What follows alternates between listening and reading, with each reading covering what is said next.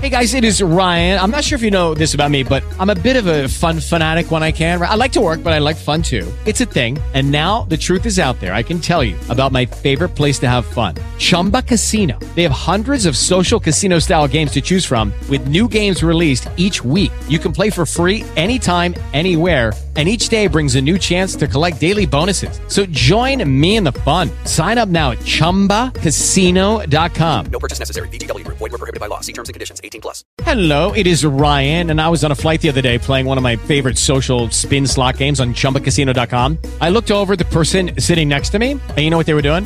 They were also playing Chumba Casino. Coincidence? I think not. Everybody's loving having fun with it. Chumba Casino is home to hundreds of casino-style games that you can play for free anytime, anywhere, even at thirty thousand feet. So sign up now at chumba casino dot com to claim your free welcome bonus. That's chumba casino dot com and live the Chumba life. No purchase necessary. V G W Group. Void where prohibited by law. See terms and conditions. eighteen plus. You're about to experience the life-giving teaching of Bishop Kevin Foreman, Senior Pastor of Harvest Christian Center. To find out more about Doctor Foreman and Harvest Christian Center, visit our website at w w w dot harvest c c dot m e. And no matter what, remember, love God, love people, and love life.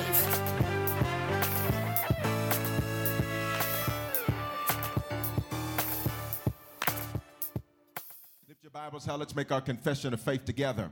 I am unconditionally loved by God and at Harvest. I come to him just as I am, but I won't stay as I am because the message I'm prepared to receive will make me more like the great I am.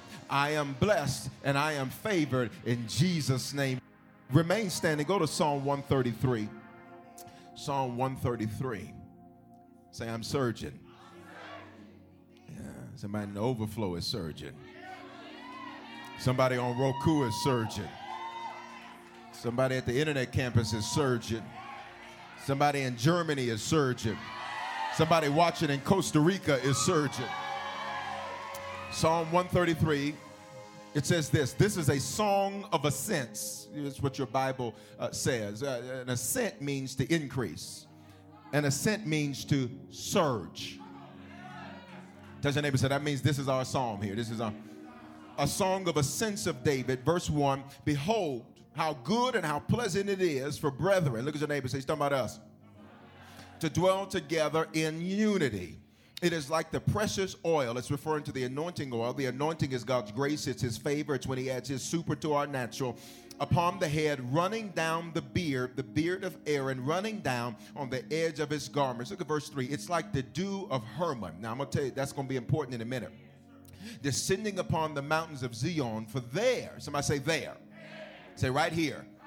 On a place, on a place. Called unity. Called unity. There the Lord commanded, which means your enemies can't stop it. Your enemies can't block it. You can't even block this yourself.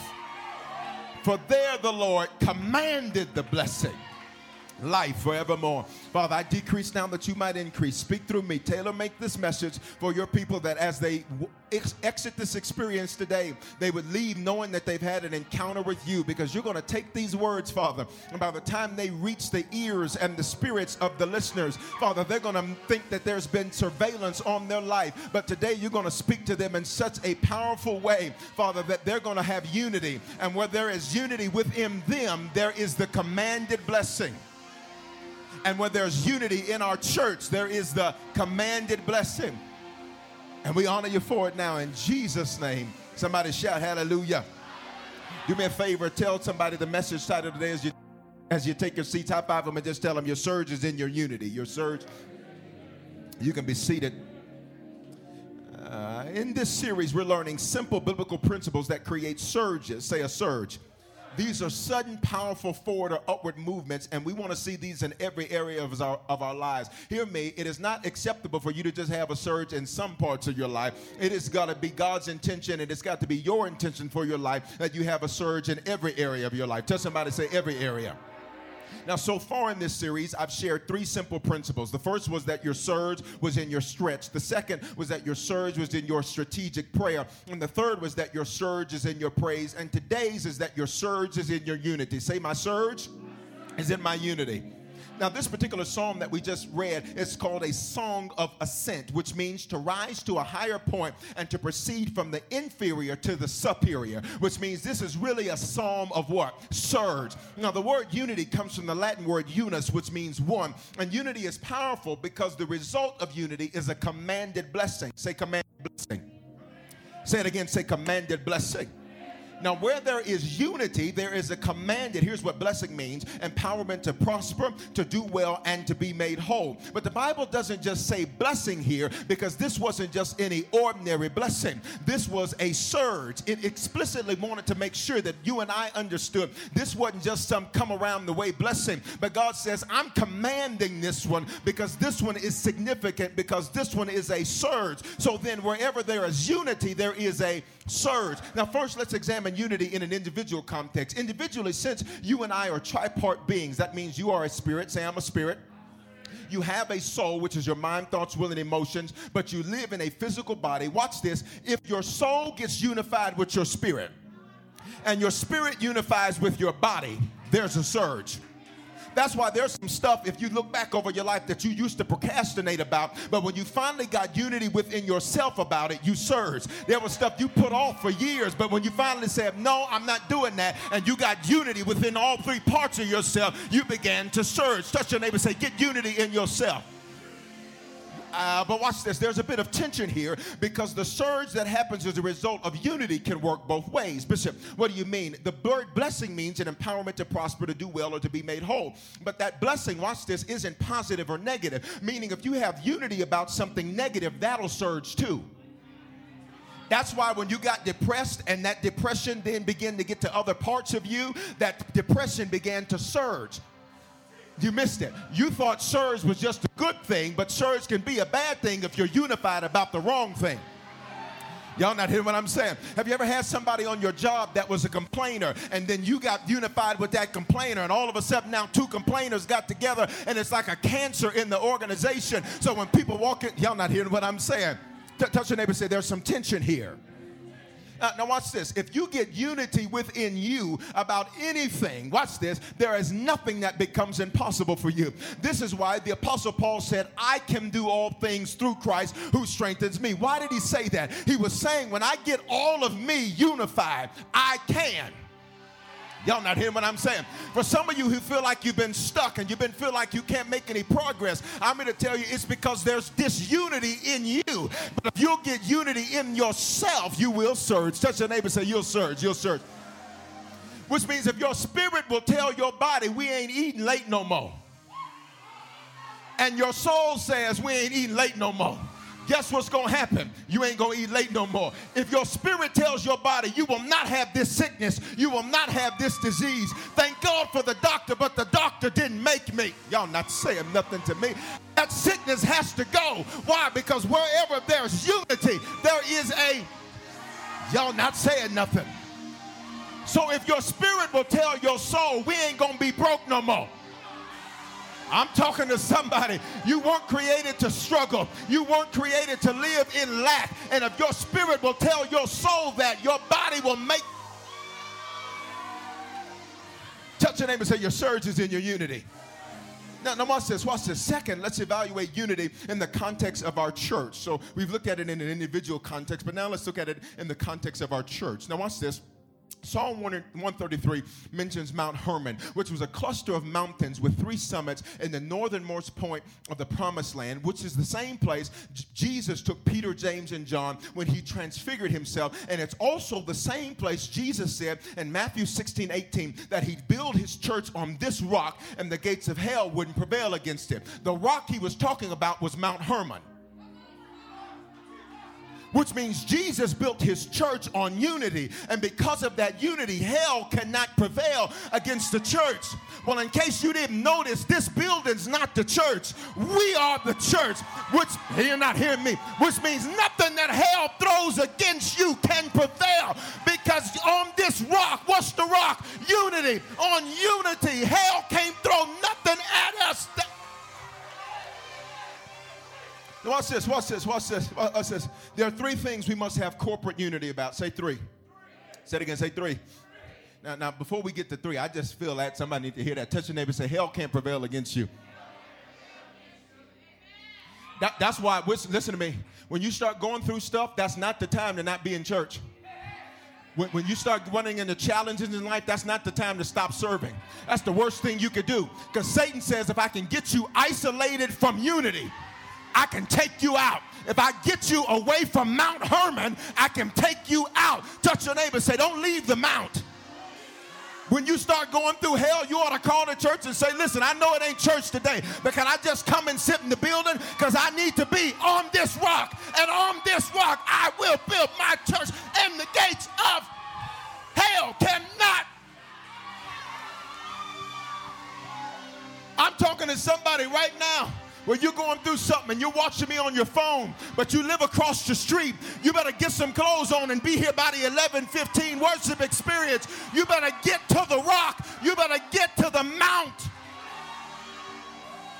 On this rock, on unity. Ah. Now I got to give you these three things. Here it is. Three things we got to have corporate unity about. Say three things. Say it again. Say three things. Watch this. Number one, we must have unity about our future. I'm going to alliterate today, so I'm using all F's. Say future. Our future is found in our values. And our core values are not just some arbitrary list of rules or religious rhetoric. Values determine culture, and these guide us, and they are non-negotiable as we aggressively pursue our mission to change lives by leading people to totally.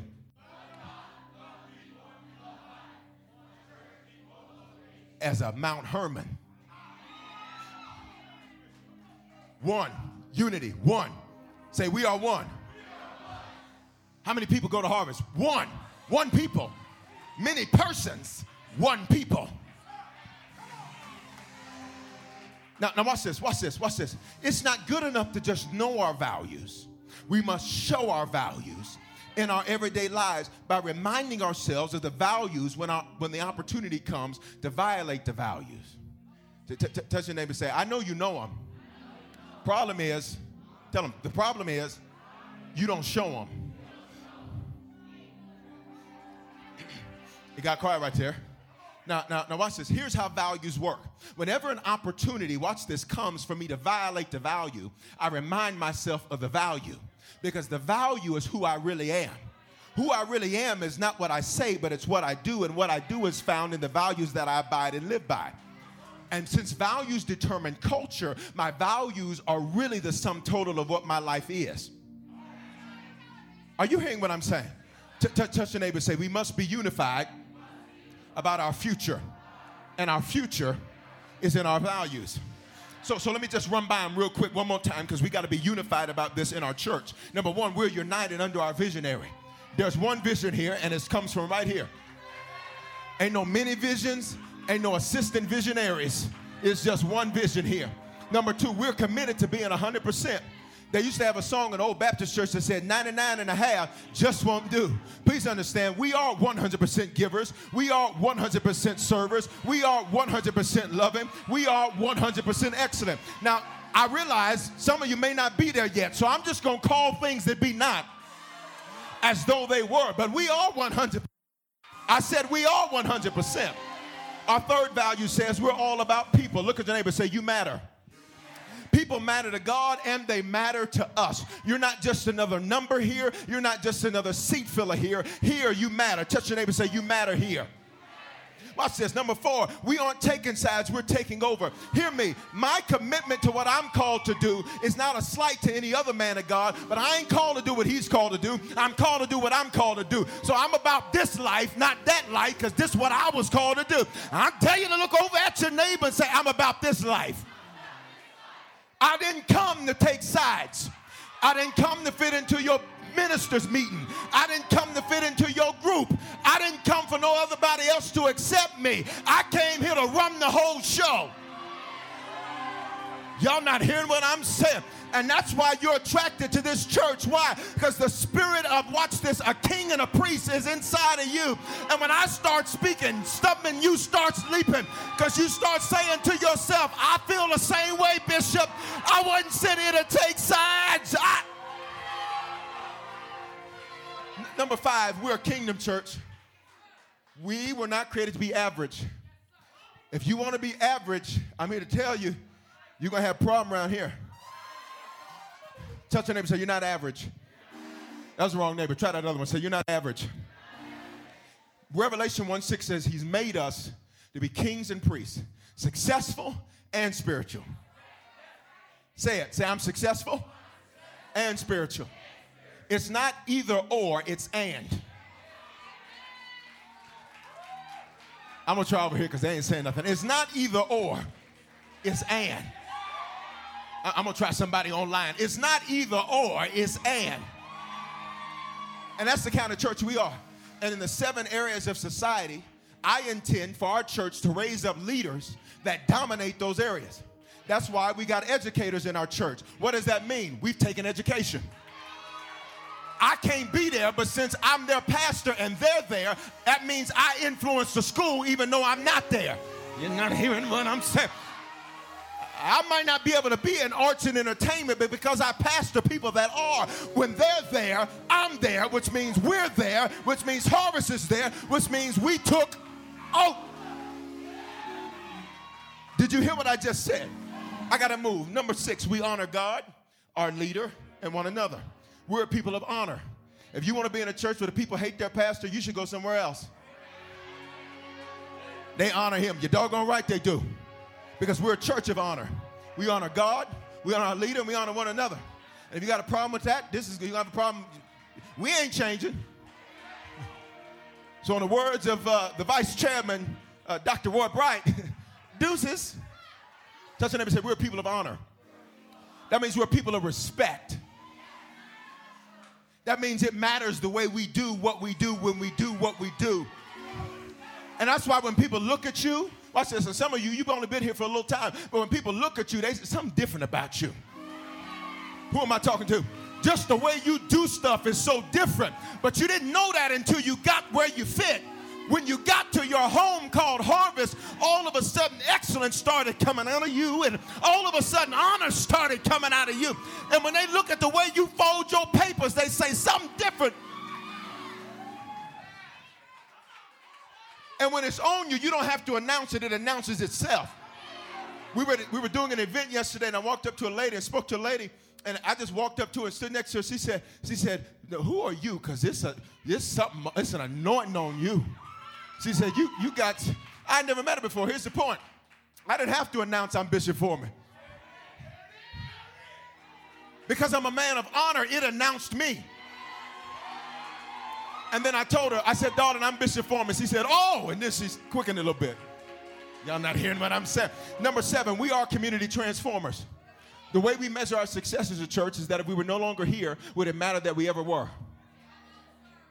We are community transformers. Aurora is better because we're here. And that ain't just rhetoric, because we don't just sit up and talk about church. We are the church. We don't just sit up and have church. We are the church. Bishop, that's pretentious. No, I'm giving you facts. Number eight, we don't, we don't believe there is a box. Touch your neighbor and say, there is no box. People say, think outside the box. Well, who put the box there? I just believe it ain't one there. So if the Bible says we can do it, that's what we're going to do. Touch your neighbor and say, there is no box. Number nine, we're known for what we're for. Bishop, what does that mean? We don't judge people and send them to hell. Now, we preach the truth. Doesn't even say we tell the truth. But let me just ask you something. Is it God's, is, is it your fear of going to hell that makes you change? Or is it you knowing that he loves you that makes you change? The book says it's the goodness of God that brings men into repentance. Meaning you can send everybody and damn everybody to hell if you want to, but that's why they haven't changed. They won't change because they don't know that they're loved. People change when they can operate from a place of knowing that I'm loved. So in our church, we're known for what we're for. I'll spend more time with that at eleven fifteen. Number ten, we're committed to making disciples and developing leaders. Watch this. We're raising up an army of leaders in our church that are history makers and curse breakers. And listen to me, you are at Harvest by the divine order of God because I'm your pastor, and together we're not here to take sides, but we're taking over. And I'm here to tell somebody it's time for you to get in where you fit in. Bishop, where do you fit? You fit here. We got to have unity about our future. Our future is found in our values. Number two, we must have unity about our finances. Say our finances. I want to challenge those that don't faithfully give to become faithful givers for two reasons.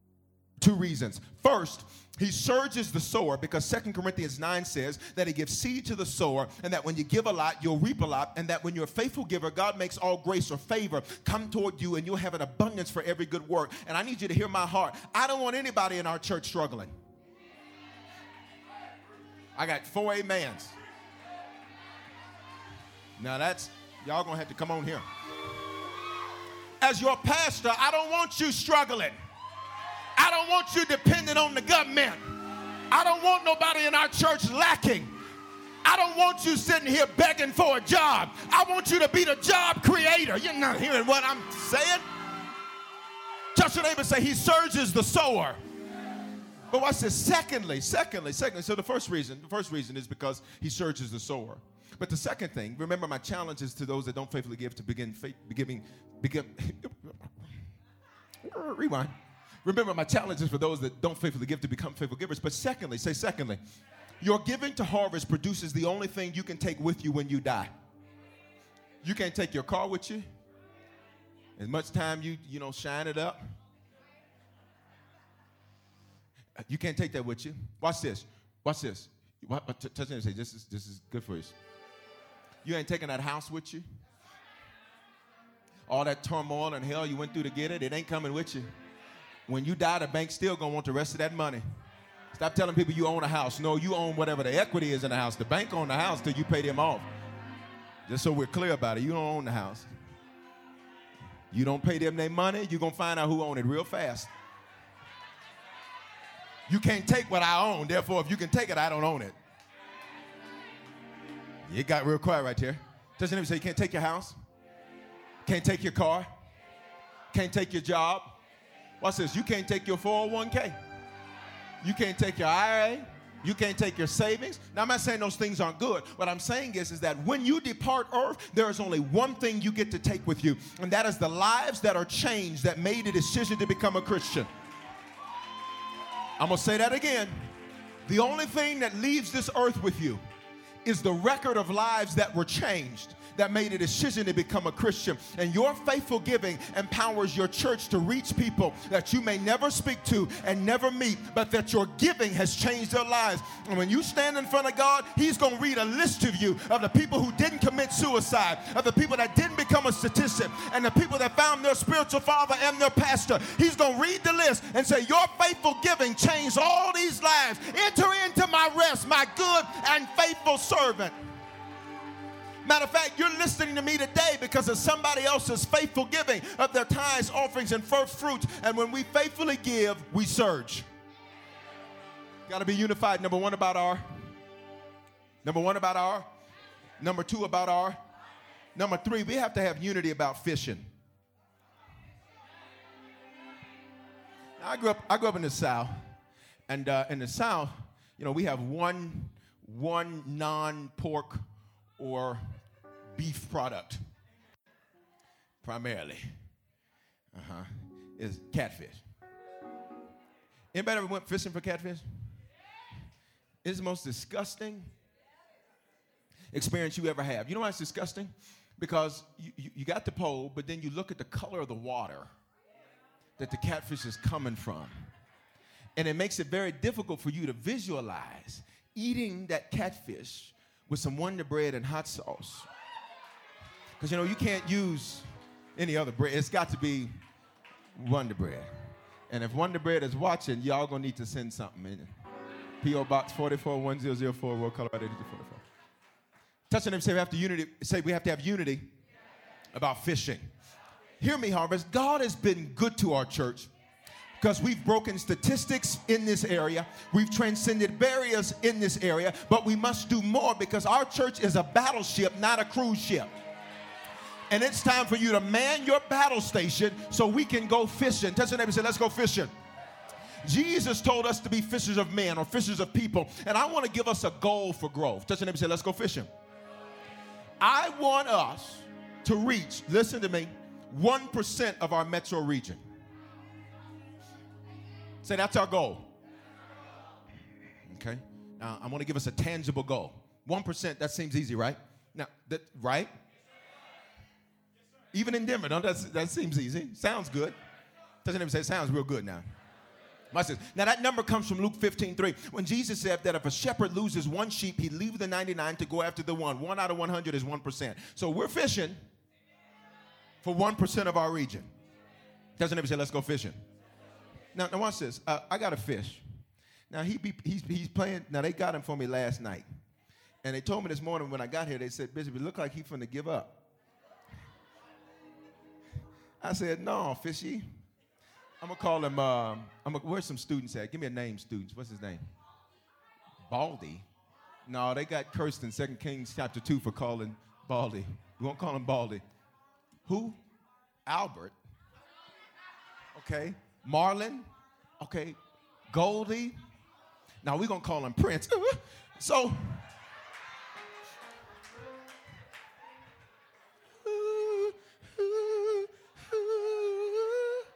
so watch this. So when I got here, Prince,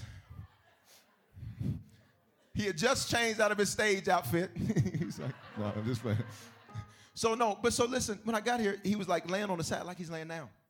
And and they said, we we could put some chemical in there to make him wake up. I said, was he asleep? I said, and how his water get that dirty from just about fifteen, twenty minutes? And, and, and he was dying. They said, sir, do you want us to get a new one? I said, no. I said, because if he is dying, and I just think he's asleep, because he played this in the office too. He just sleep. He like, look at all these people. It's overwhelming. All right, watch this. Watch this. Touch your neighbor and say, this is going to be good for us. I said, no, because even if he is dead, I can use that to teach a principle. He's dead because nobody fished him out.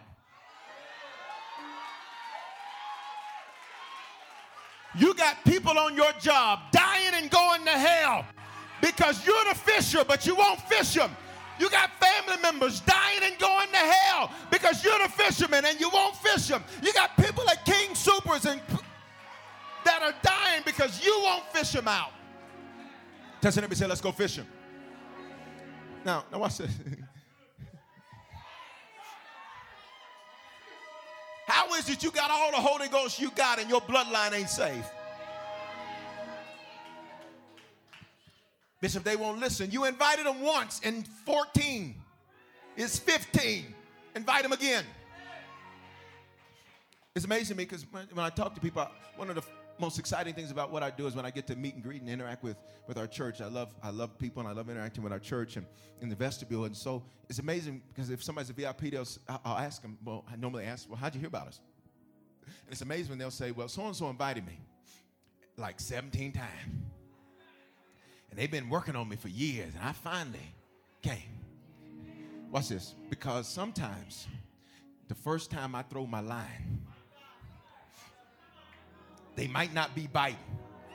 Oh, look, Prince is good. Look, he's good. He knew what to do. He was lying down dead. But when the right circumstances came, all of a sudden he's swimming, ready to bite. I know your family hasn't been responsive to the invitations. That's because they ain't going through enough hell yet. But you keep that fishing pole out there. You can, look at him, look at him, look at him, look. This boy good. Put him on staff. Now look, then he went right back down. Look at him. He's good. God, dog. He's a good boy. Won't even flush you today. Ain't even going to do it. Watch this. That's when they say, let's go fishing. We fish for people by inviting them to experience our life-giving church. Say unity. unity. And we should invite who, y'all? Anybody and everybody. How do we do it, Bishop? With the invite tickets. How do we do it, Bishop? By forwarding them the weekly e-updates. How do we do it, Bishop? By giving them C Ds of the messages. How do we do it, Bishop? By using social media. You sitting up on your Facebook telling all your business except good news. Y'all not saying nothing. How do we do it, Bishop? By somebody told me this last week. I loved it. They said, what I do now, Bishop, is I take their phone and I go to the app store and, and put the app on their phone. I said, I like that. Touch your neighbor and say, let's go fishing. Check this out, y'all. I need you to get this. Jesus' initial group of twelve were fished from the mediocrity of the life they were in to change the world with Jesus. Jesus goes to these guys who were found doing their father's trade. I've taught you this before, but I think today it's going to hit somebody in their shanda. Shonda is just uh, a spiritual colloquialism for you'll get it finally. There's a neighbor says it's going to hit your Shonda today. Now, that ain't no person. That's just... Watch this. Watch this. When they were found doing their father's trade, that meant that the rabbis of the day said they weren't good enough. So the rabbis would say, you can't take my yoke upon you. My yoke is my approach to teaching. It's my, it's my approach to life. It is my endorsement of your, of your uniqueness and your value. They would say, you can't take that. Go do your father's trade. So what were his initial twelve found doing? Their father's trade. What were they? Fishermen. What were they? Tax collectors. They were doing the family business of their natural family.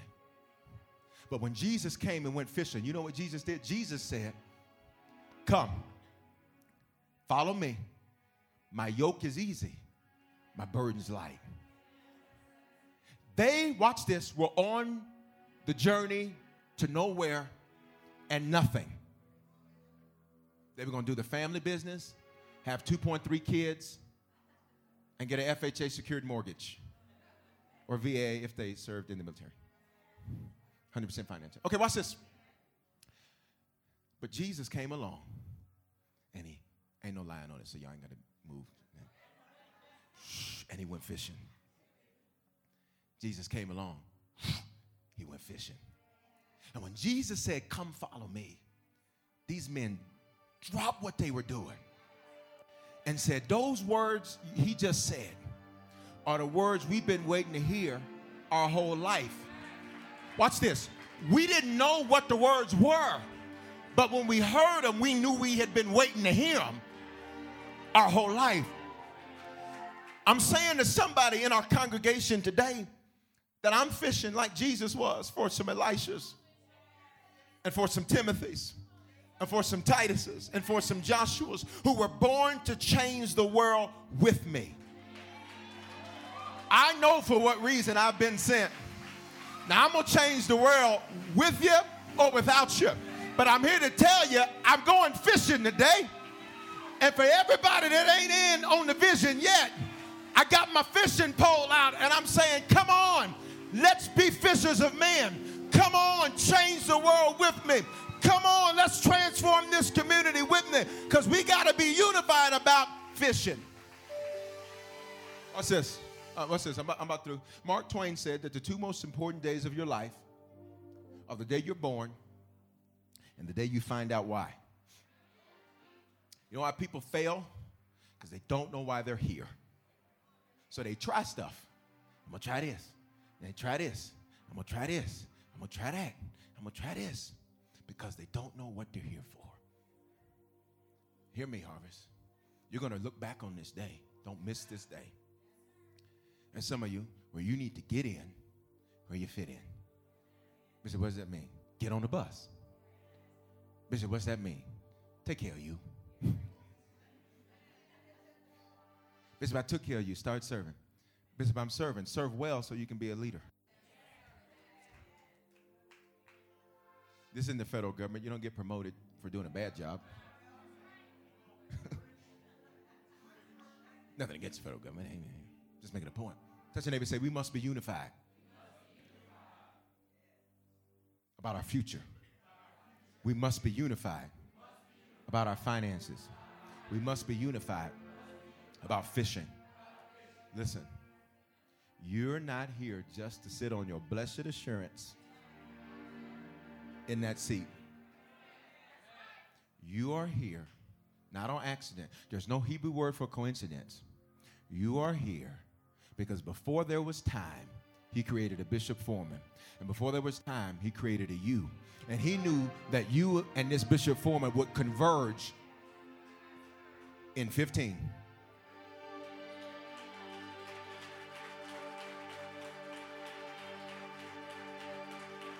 So I challenge you today. I challenge you today. I'm casting the, what is this? Pole. Casting the pole. Casting the net-ish. Net-ish. Because I could flip it around and make it a net, you know? Touch your neighbor, say this. Say, it matters that you're here. It matters that you were born. See, I want you to get in at this level. Because, see, when I buy the Pepsi Center,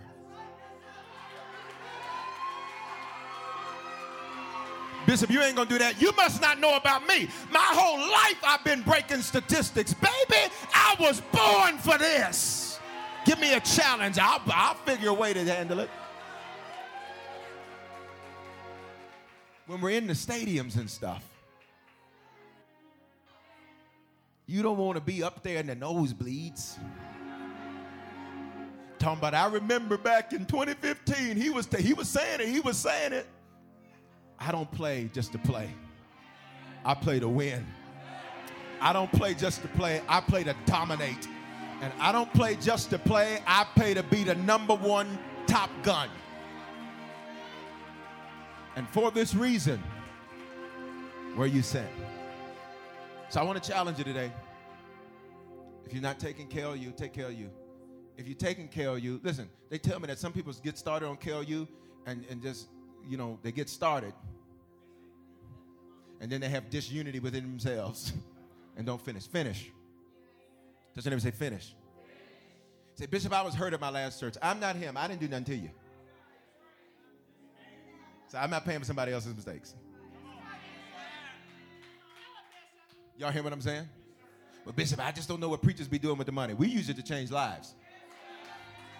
I was successful before I did this. Just so I'm clear. So you ain't got to worry what, what's going on with that. You ain't got to worry. You heard? I said, did you hear? Bishop, there's a lot of hypocrites in church. And you made another one. So you should feel in good company. And by the way, you don't even know what hypocrites means. Hypocrite doesn't mean you don't, uh, you, you, pra- you don't practice what you preach. Hypocrite means you preach it, but you don't believe it. Hypocrite in the original language, if you take it all the way back, the etymological breakdown of the word, it means to be an actor. Which means you may not practice what you preach. That just means you don't practice what you preach. That doesn't mean you're a hypocrite, by the way. So if you're going to use the word, know what it means.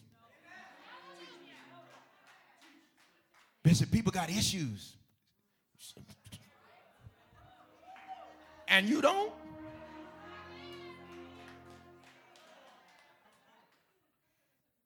Bishop, I just don't like all that.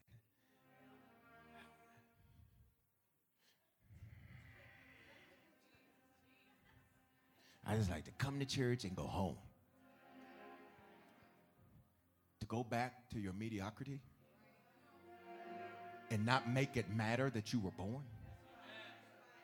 Make it matter that you were born. Make the devil mad that he ever messed with you when you were an eight-year-old little boy. Make him mad that he ever messed with you when you were a seven-year-old little girl. Make him mad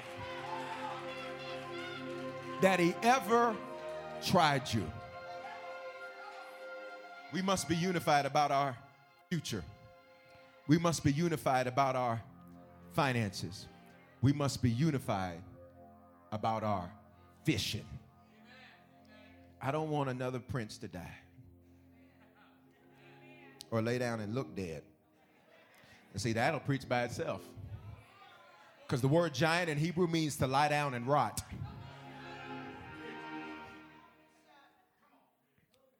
But when I speak life to him,